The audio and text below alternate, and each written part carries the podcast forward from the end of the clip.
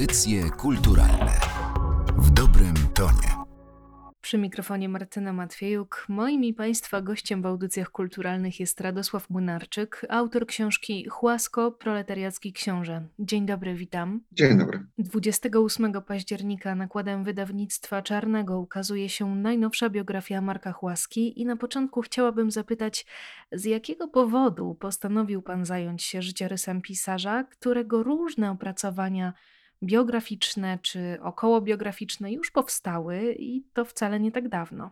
Z poczucia niedostatku. To znaczy, pomimo tego, że tych pozycji faktycznie kilka jest i jest przede wszystkim wielka biografia piękny dwudziestoletni Andrzeja Czyżewskiego, świetnie udokumentowana, to jednak każde z tych opracowań, czy to wspomnienia Zyty Kwiecińskiej, też swojej siostry ciotecznej Marka Chłaski, czy właśnie brata ciotecznego Andrzeja Czyżewskiego, to są relacje rodzinne. Nie mogą się oprzeć wrażeniu, że były nieco wygładzone, tak to może ujmę. Pisane, żeby pewne rzeczy wyprostować, ale wydawało mi się też, żeby po prostu przedstawić wizerunek Chłaski delikatniej, niż faktycznie mógłby zaistnieć. W związku z czym wiedziony własnym prawdopodobnie egoizmem i przekonaniem wewnętrznym, że ja to zrobię może nie lepiej, ale wydawało mi się, że zrobię to po prostu bardziej obiektywnie. Być może jest to myślenie naiwne, bo oczywiście nie uciekam się od delikatnych ocen swojego bohatera, miejscami może i, i zbyt ostrych, ale troszkę mu się należało. Poza tym to nie jest biografia naukowa. Mogłem sobie troszeczkę pozwolić na parę wycieczek personalnych. Taką mam nadzieję.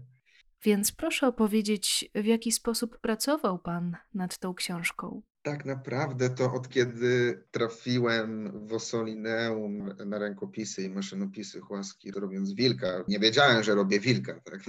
Myślałem, że, że się zajmuję sonatą marymącką. To już wówczas poczułem jakiś taki wyniesiony może ze studiów, wówczas jeszcze górnolotnie nazywany połączeniem z pisarzem poprzez dotykanie jego warsztatu, także dosłowne dotykanie poprzez Wilka, poprzez wszystkie materiały, które zostały wydane też później w wydawnictwie Iskry, poprzez przygotowywanie się do doktoratu, który miał być doktoratem o chłasce, o socrealizmie u o tych ideologicznych e, elementach jego wczesnej twórczości. Gdzieś tam na marginesie tego powstał pomysł skomasowania jego biografii i, i tak naprawdę wygląda to tak, że biografia przerosła doktorat i biografia Esa doktoratu nie ma. Wspomniał Pan tutaj o I to jest też, myślę, dobry moment, aby opowiedzieć słuchaczom, czym jest ta powieść, bo przez wiele lat było to dzieło uznawane za zaginione. I to właśnie Pan przyczynił się kilka lat temu do tego, aby Wilk ujrzał światło dzienne ponownie.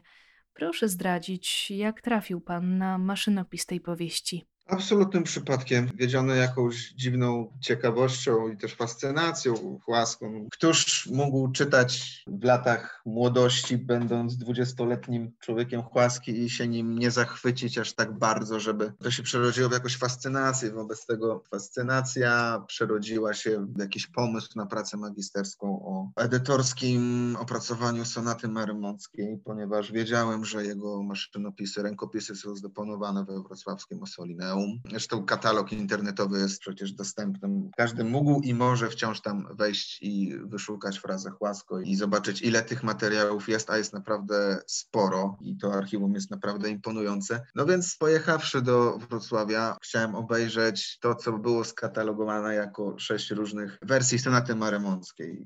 Kiedy dostałem te wszystkie pliki do nie do ręki na początku, ponieważ pierwsza wycieczka była wycieczką tak naprawdę do obejrzenia mikrofilmów. Kiedy obejrzałem mikrofilmy, szybko się okazało, że tylko trzy z tych maszynopisów to sonata, a trzy to coś zupełnie, zupełnie innego, czyli późniejszy Wilk, czyli powieść, którą Chłasko tworzył zarzuciwszy sonatę marymonską, ukończoną tylko dość nieudolną, jak się wówczas Chłasce wydawało, więc postanowił e, uwiarygodnić swoich bohaterów, przenosząc ich z Polski odbudowywanej do Polski przedwojennej, do Polski lat głównie 30 do Polski, w której już lewicowe ruchy były dość silne i te ruchy robotnicze i oddolne były dość silne i rewolucyjne. To wszystko widać w powieści. Zresztą to też świetnie dawało się by także sprzedać, jeśli miałoby dojść do publikacji Wilka wówczas w roku 53, 4 czy 5. To nawiązanie do historii komunistycznej partii Polski można było bardzo łatwo przemycić na wymogi cenzury i rynku wydawniczego. Z jakiego wobec tego powodu do tego wydania jednak nie doszło?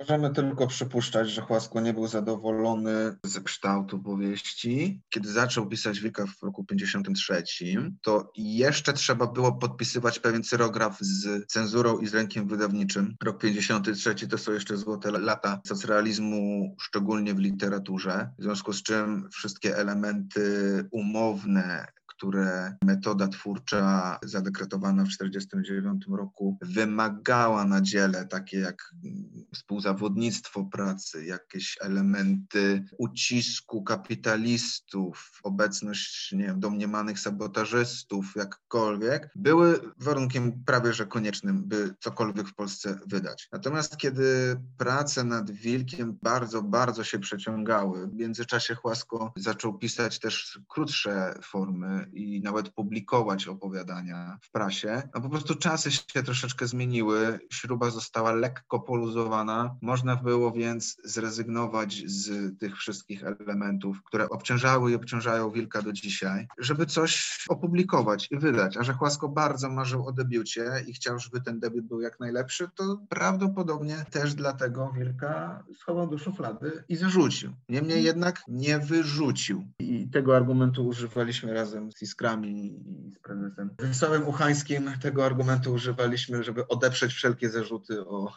wykorzystywanie i szarganie pamięci pisarza sacrealizmu. Zanim jeszcze trochę o samym pisarzu, to cofnęłabym się do początków, o których Pan wspomniał, to znaczy do tej fascynacji twórczością Marka Chłaski. Co Pana uwiodło w jego pisarstwie? Oczywiście to nie jest trudne, aby w Chłasce przepaść, ale jestem po prostu ciekawa, co dla Pana jest takim wyróżnikiem niezwykłości jego dzieł. To, co mnie uwiodło na początku i to, co uważam za elementy typowo chłaskowe i najbardziej cenne w jego twórczości, to są dwie różne rzeczy tak naprawdę, ponieważ moja świadomość literatury rosła wraz z doświadczeniem czytelniczym. Mhm ujmę to w ten sposób. I chyba lepsza będzie odpowiedź na to, co go wyróżnia. Z pewnością ogromna wrażliwość na swoich bohaterów i dość rzadka już wówczas, a dzisiaj to już wydaje się zupełnie, umiejętność wsłuchiwania się w ulicę. Kiedy się czyta Kłaskę, niezależnie od tego, czy mówimy o okresie polskim, czy o okresie emigracyjnym, jego bohaterowie to są bohaterowie z krwi i kości. To są bohaterowie w stylu hemingwayowskim. Świetnie umotywowani, każdy doskonale przekonany o swojej racji i tak naprawdę niewielu z bohaterów, których on kreuje, ewoluuje. Poza tym pewne zrośnięcie bohatera z przestrzenią, w której egzystuje, z miejscem, z którego przybył, z miejscem, w którym obecnie przebywa, z ludźmi, wśród których dorasta i wśród których się kształtuje, pewne odbicie przestrzeni, także w psychice bohaterów, świetnie widoczne po prostu od pętli do palcie ryż każdego dnia tak naprawdę. To moim zdaniem są chyba dwa najważniejsze wyróżniki prozy Chłaski, które stanowią o jej sile, ponieważ ten pesymizm, który bardzo często się chłasce zarzuca, w moim przynajmniej ujęciu nie jest pesymizmem sztubackim, nie jest pesymizmem kreowanym, ani nie jest też pesymizmem ostatecznym, ponieważ tak jak sam Chłasko powiedział w wywiadzie radiowym z Barbarą Czekanową w 1958 roku, jednym z niewielu, które się tak naprawdę zachowały jako nawet archiwalia dźwiękowe. Wszystko, co kiedykolwiek napisał, napisał o miłości, o ludziach, którzy bardzo chcą ze sobą być, ale jakoś tak się dzieje, że świat im tego nie pozwala. Czyli wypisz, wymaluj fantastyczny scenariusz komedii romantycznej, tylko że osadzony w naprawdę brutalnych realiach. Oczywiście specjalnie swoich kochanków, ujmijmy to w ten sposób, łasko umieszcza w takiej scenerii, w takich sytuacjach i specjalnie ich wystawia na ekstremalne doznania. Natomiast jest w tym dużo ciepła i nadziei. I chyba to jest takie uwodzicielskie, to poszukiwanie promyka nadziei w tym strasznym, czarnym świecie kreowanym przez Chłaskę. Porozmawiajmy jeszcze o samym obrazie Marka Chłaski, który też poddaje pan analizie w książce, no bo ta postać kojarzy się w szerokiej opinii bardzo często kontrowersyjnie i funkcjonuje w świadomości jako autor nadużywający alkoholu, łamacz serc, no taki utracjusz, y, hulaka. Ile z tego obrazu jest w pana opinii prawdą, a ile świadomą kreacją? Wszystko. I pił, i bił, i łamał serca, i pozwalał się uwadzać mężczyznom, i uwodził kobiety, i porzucał kobiety, i sypiał z tymi kobietami, i zakochiwał się w kobietach. Wszystko to jest prawdą i jednocześnie wszystko jest kreacją, ponieważ wszystko, co przeżywał i wszystko, co ludzie myślą o tym, co przeżywał, dobrze, prawie wszystko miało miejsce. Z tym, że sposób, w jaki przekazywane są opinie wówczas i współcześnie o Chłasce są mocno zintensyfikowane. To też nie było tak, że sytuacje, w jakich on się znajdował, same się działy. Chłasko sam pewne rzeczy kreował, doprowadzał też do sytuacji skrajnych. Bardzo często pozował na utracjusza, szczególnie, no właśnie, ponieważ większość tych złych opinii, o których pani wspomniała, no w domyśle złych, dotyczy obrazu, który Płasko zostawił po sobie w Polsce. Miał na siebie taki pomysł, żeby najpierw kreować się na szofera, który y, gdzieś tam pomiędzy kursami coś tam sobie pisuje. To nie było szczególnie oryginalne, ponieważ sporo było, szczególnie w czasach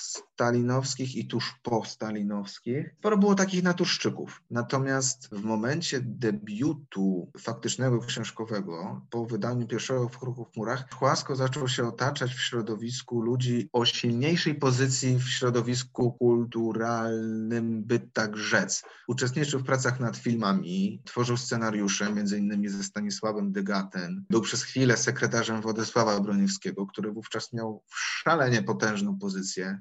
Się z literatami i nie musiał już pozować na tego szofera, w związku z czym wymyślił sobie pozę na utracjusza i wmawiał ludziom, że jest wiecznie nieszczęśliwy, że jest wiecznie zakochany i że wszystkie kobiety są złe i że wszystkie kobiety tak naprawdę go porzucają, choć nie do końca zawsze to była prawda. Zatem kreacji w całym imidżu, który Chłasko po sobie zostawił, było sporo, natomiast większość z tego to były autentyczne rzeczy, które wiedzione jakimś instynktem sam podsycał. Zgodnie z zasadą panującą wówczas, im więcej o tobie mówią, tym bardziej jesteś popularny, bo tak to wówczas działało w latach 50. w Polsce, tak mi się przynajmniej wydaje. No właśnie, można odnieść takie wrażenie, że Chłasko trochę celowo się umartwiał, zwłaszcza śledząc jego relacje miłosne. Na to też zwraca Pan uwagę w biografii, prawda? Że te wybory bardzo często prowadziły do tragicznych finałów, ale zdaje się, że Chłasko o tym od początku wiedział. E, chciałabym też odnieść się do tytułu samej książki Proletariacki Książę. Mm, przecież pisarz wcale nie miał proletariackich korzeni, chociaż cały czas kreował się na taką postać. Zresztą bardzo zgrabnie udało mu się ten świat opisać. Czy moglibyśmy postawić taką tezę, że on cały czas właśnie starał się umartwiać, umniejszać swojej roli, grać takiego poszkodowanego? Tak, myślę, że śmiało możemy taką tezę postawić, ponieważ faktycznie to, o czym Pani wspomniała, czyli zakochiwanie się, czy też zadłużanie się, ponieważ nikt nigdy do końca nie będzie w stanie określić, kogo Chłasko kochał, kogo nienawidził, to tylko on wie, prawda? To są przecież uczucia. Natomiast wybierał sobie, przepraszam za, za być może szorstkie określenie, ale no tak, obierał sobie jako obiekty zainteresowania kobiety trudno dostępne, zaangażowane w inne związki, o skomplikowanej sytuacji życiowej z przyczyn nie do końca mi wiadomych. Być może taka poza właśnie, którą chciał przyjmować, czyli człowieka przegranego, takiego luzera, albo tak jak to później określił Goofiego, Goofy the Dog, do którego się porównał we wspomnieniach. Być może taka poza mu najbardziej pasowała. Jest taka fantastyczna scena, którą przywołuje Tadeusz Konwicki w kalendarzu i klepsydrze, kiedy Chłasko wpada do domu pracy twórczej w Obornikach zapłakany i zrozpaczony, prosząc o jakąś czarną krepę, żeby się odnosić z żałobą po zmarłej córeczce. No i oczywiście wszyscy koło niego skaczą, wszystkie obecne panie mu współczują, pocieszają. Wszyscy się z nim obchodzą bardzo delikatnie, tylko jeden, jeden Tadeusz Konwicki doskonale zdaje sobie sprawę, że to jest po prostu e, przedstawienie, że to jest jakaś gra i, i spotyka się wzrokiem z Chłaską, który w jego oczach, w oczach Konwickiego widzi, że został rozszyfrowany. I ta anegdota doskonale pointuje wszelkie rozważania na temat płuc przebieranych przez Chłaskę. Chodziło głównie o efekt. Głównie o efekt i być może poczucie bycia potrzebnym, bycia zauważonym. Natomiast z czego to wynika i, jakie to są źródła, to już raczej jest pytanie do psychoanalityków, czy właśnie osób zajmujących się tropieniem dziecięcych traum, których zresztą Chłasce nie brakowało. Do tego chciałabym też nawiązać do bardzo ważnej cechy tak pisarstwa, jak i życia Marka Chłaski, czyli do buntu. Buntu również systemowego, początkowo trochę niezdecydowanego, ale później już nie mającego żadnych złudzeń. Gdzie możemy szukać źródeł takiej postawy w wątkach biograficznych? Chyba w byciu jedynakiem, w byciu jedynakiem wychowywanym przez matkę, która trzymała go bardzo krótko, a przynajmniej starała się trzymać bardzo krótko i bardzo o niego dbała i przejmowała się wszystkim, co dotyczyło syna. Z drugiej strony, wierząc raczej pogłoskom niż jemu samemu. To bardzo charakterystyczne dla ich relacji, że Maria Chłasko z jednej strony kochała syna nad życie i to nie ulega wątpliwości, z drugiej zaś strony miała o nim nie najlepsze zdanie i wierzyła wszystkim podszeptom, absolutnie wszystkim podszeptom, szczególnie po tym, jak wyjechał z kraju, które jej podpowiadały osoby mniej lub bardziej życzliwe. To jest jeden z tropów. Drugim tropem jest na pewno pewien nonkonformizm, taki powiedziałbym z rejonów Leopolda Tyrmanda, czyli może nie walka z systemem, ale pomysł na życie i twórczość kontestujący polski socjalizm. Szczególnie, że czasy, w których Chłasko miał przyjemność w Polsce przebywać, były czasami dość trudnymi i z pewnością brutalnymi i, i z tą brutalnością Chłasko na pewno się spotkał, wobec czego raz sprzeciw wobec stanej rzeczywistości, dwa bunt przeciwko literaturze, która wówczas powstawała. I pewnie stąd ten pomysł na realizowany zresztą i w sonacie Marymąckiej nieśmiało, i w Wilku trochę bardziej, i w bazie Sokołowskiej, i we wszystkich późniejszych opowiadaniach do momentu powiedzmy cmentarzy, kiedy wyeksplikował wprost sprzeciw wobec systemu, czyli taki pomysł na twórczość polegający na wykorzystywaniu elementów metody twórczej przeciwko jej samej. Rozsadzanie socrealizmu od środka i przenoszenie też na, na życie, na zachowanie elementów buntu, być może nieco nieco niedojrzałych, być może takie podejście w stylu zrobię burdę tu, spiję się tam, rozbiję bar. Być może uznamy dziś za nieco niedojrzałe, no ale w tamtych szarych czasach bycie takim kolorowym ptakiem z pewnością